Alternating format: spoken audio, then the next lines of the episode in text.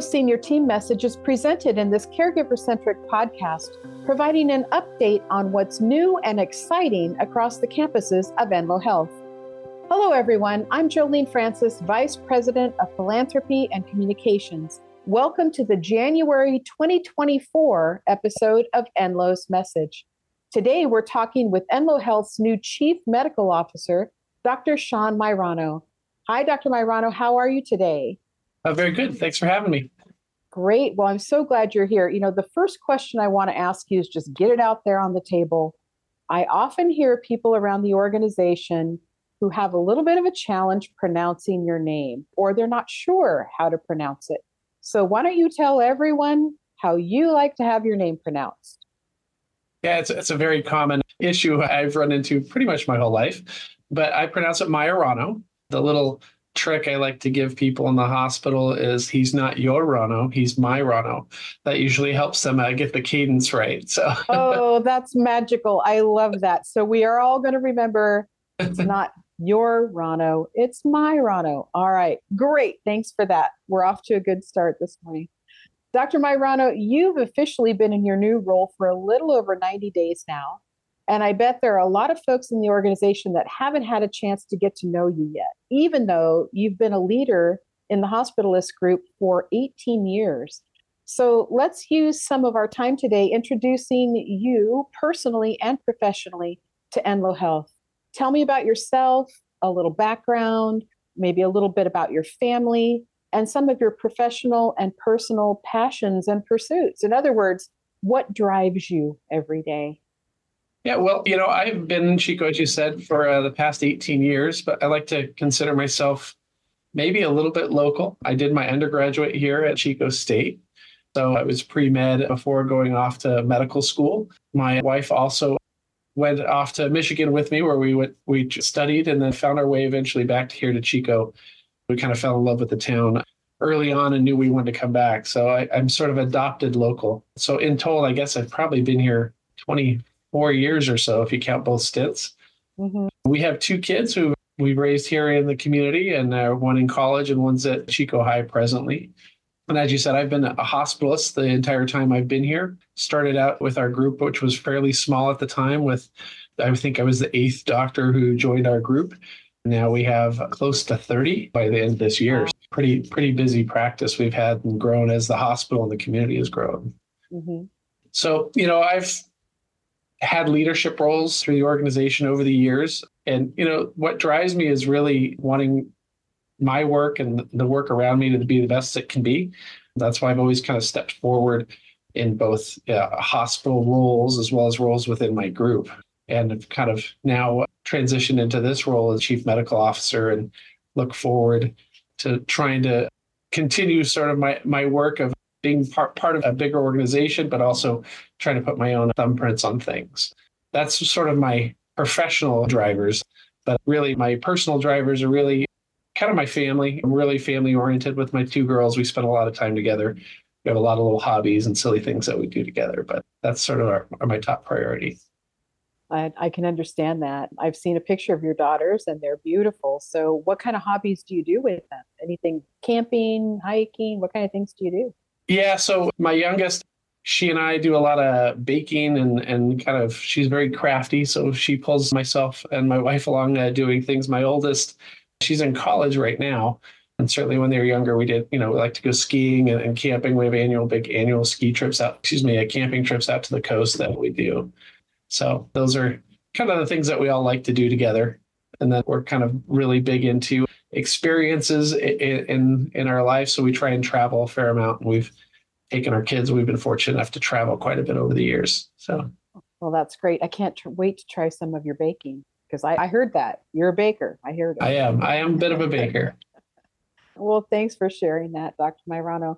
It's always great to hear a little bit of backstory about our colleagues, and it's so helpful building strong relationships in the workplace. So I'd like to ask you a bit about the new residency program that you've been working on with Rural Healthy Cali- or Healthy Rural California. Did I get that right? Is it Healthy Rural California? Yeah, yes? Healthy Rural okay. California, correct. Great. So tell us how Enloe Health will be involved in helping provide educational resources and training to new physicians and how this might help us in our future recruiting needs. Yeah, absolutely. I'll kind of give you a little backstory. First of all, sort of a residency program is a, a big undertaking, and residency is the, the postgraduate training that physicians have when they complete medical school. So you can have a residency in, in whatever the specialty is that you are entertaining. I've been interested in in trying to bring a residency to this area. We generally refer to it as graduate medical medical education. But with how busy we've been and the number of struggles as a community we've been through, I, I wasn't able to really invest my time completely in, in that. And fortunately, an organization in the community, Healthy Rural California, which is really the brainchild of the Butte Glenn Medical Society, they started, they've actually started a psychiatry residency. Well, they'll be having residents this coming year. And we are starting a family medicine residency program with them, where we'll be the one of several organizations participating in housing those residents. So we're looking at a family medicine program, which will consist ultimately probably about 12 residents in total. The goal there is really to help the community provide access to care. The residents will be able to see patients, they'll have outpatient continuity clinics. And the ultimate goal would to be retain those physicians that we train you know, statistically, training programs, you, you keep about half of the residents you train. So if we can keep, you know, a couple residents every year that graduate our program and, and put them back into the community or the surrounding communities mm-hmm. as primary care physicians, I think that would be a tremendous boom for us all. I, I think we all appreciate the need that we have for primary care, not just in Chico, but all our surrounding communities. Yeah, absolutely. That is so exciting. So thank you for your work on that program. And if you wouldn't mind, just keep us updated as that program grows and continues. And I'm going to just pause here and just give you a, a shameless plug during this program because it's my understanding that last week you received the GME Award from Healthy Rural California and Butte Glenn Medical Society for your work on this program. That's outstanding. That's that's really exciting. Were you surprised by that? Yeah, I wasn't expecting that. They do an annual benefit dinner where they talk about the their programs, and they presented me with the uh, leadership award this year. So that was very nice. That's awesome. So last month on our podcast, Mike Wiltermood and I talked briefly about the updated strategic plan for Enloe Health and how it's a living document that will help guide us into the future by outlining those strategic initiatives that we want and need to accomplish as an organization. And I know that you and your predecessor, Dr. Marcia Nelson, worked a lot on one of the components of the plan related specifically to physician experience. So, what can you tell all of us about this topic and why it's important, and maybe outline an outcome or two that you think are most important in implementing those strategies?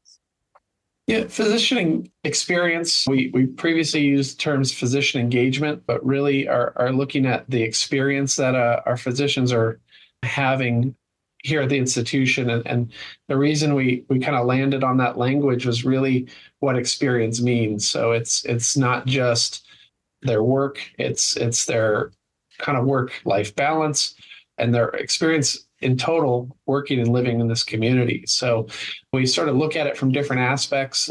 You know, we're certainly looking at their personal wellness component of physicians, as well as sort of their professional fulfillment aspects of it. So there's a lot of overlap in, in these sort of areas and overlap with other aspects of the hospital and, and the rest of the plan, but essentially looking at you know the experience that a physician has and, and what that means in, in the longevity of their career in the outcomes that they provide to patients. There's a lot of data out there that physician wellness reflects onto patient wellness. And so the the happier and healthier your medical staff is the better your community is really. That makes sense. Yeah yeah it sort of makes sense right? Sometimes we need data to prove it to ourselves but it does make sense so, you know, there's there's several pieces to it. Some of them are more subtle. We have an ongoing what we call a peer support program that my predecessor, you mentioned, Dr. Nelson, initiated, and and that is really a group of physicians and as well as advanced practice providers who are there for their colleagues when we all have sort of difficult times or stressful situations, they can kind of be touch points and people they can reach out to. And we've continued to recruit new members to that.